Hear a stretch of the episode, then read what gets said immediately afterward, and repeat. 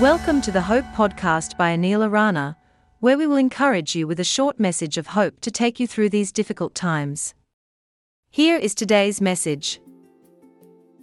Hello and welcome to the Hope Podcast. I'm Anil Arana. Today we are going to talk about how we should be accepting rather than expecting.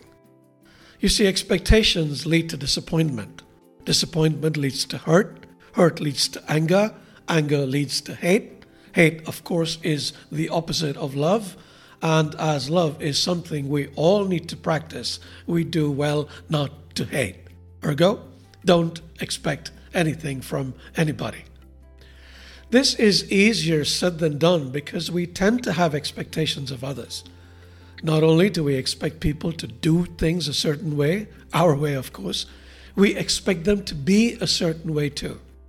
The problem is that beyond a certain point, people will never do what we want them to do or be how we want them to be. They cannot. And the expectations we have of them are often unrealistic. Your child is never going to be a surgeon if he is afraid of the sight of blood, no matter how much you might want him to become one.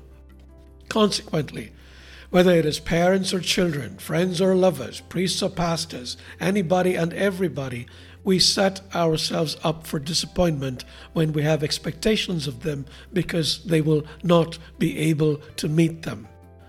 We then open ourselves to anxiety, stress, depression, frustration, and a host of other negative emotions. Isn't this true? But you might say, what do I do when it's my partner's turn to do the dishes and he doesn't? Or when my son flunks his math exam? Am I unreasonable to expect them to fulfill their responsibilities and duties?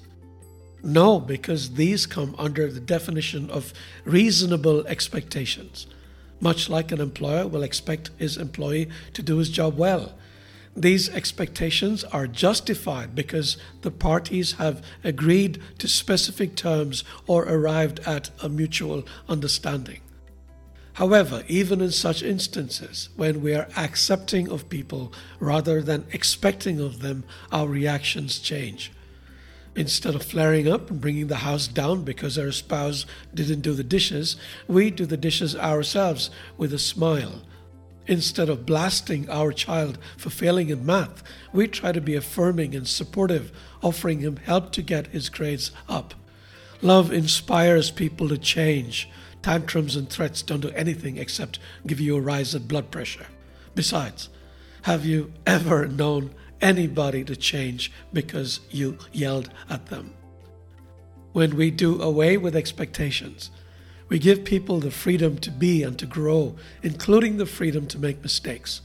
We have not lived a perfect life, so why do we expect others to do so? Know what I'm saying?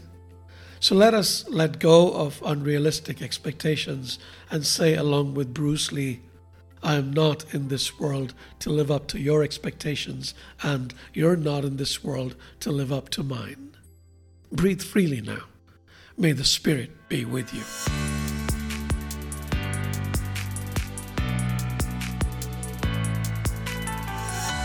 Thank you for listening to the Hope Podcast. To view other great resources, visit www.anilarana.com. See you tomorrow.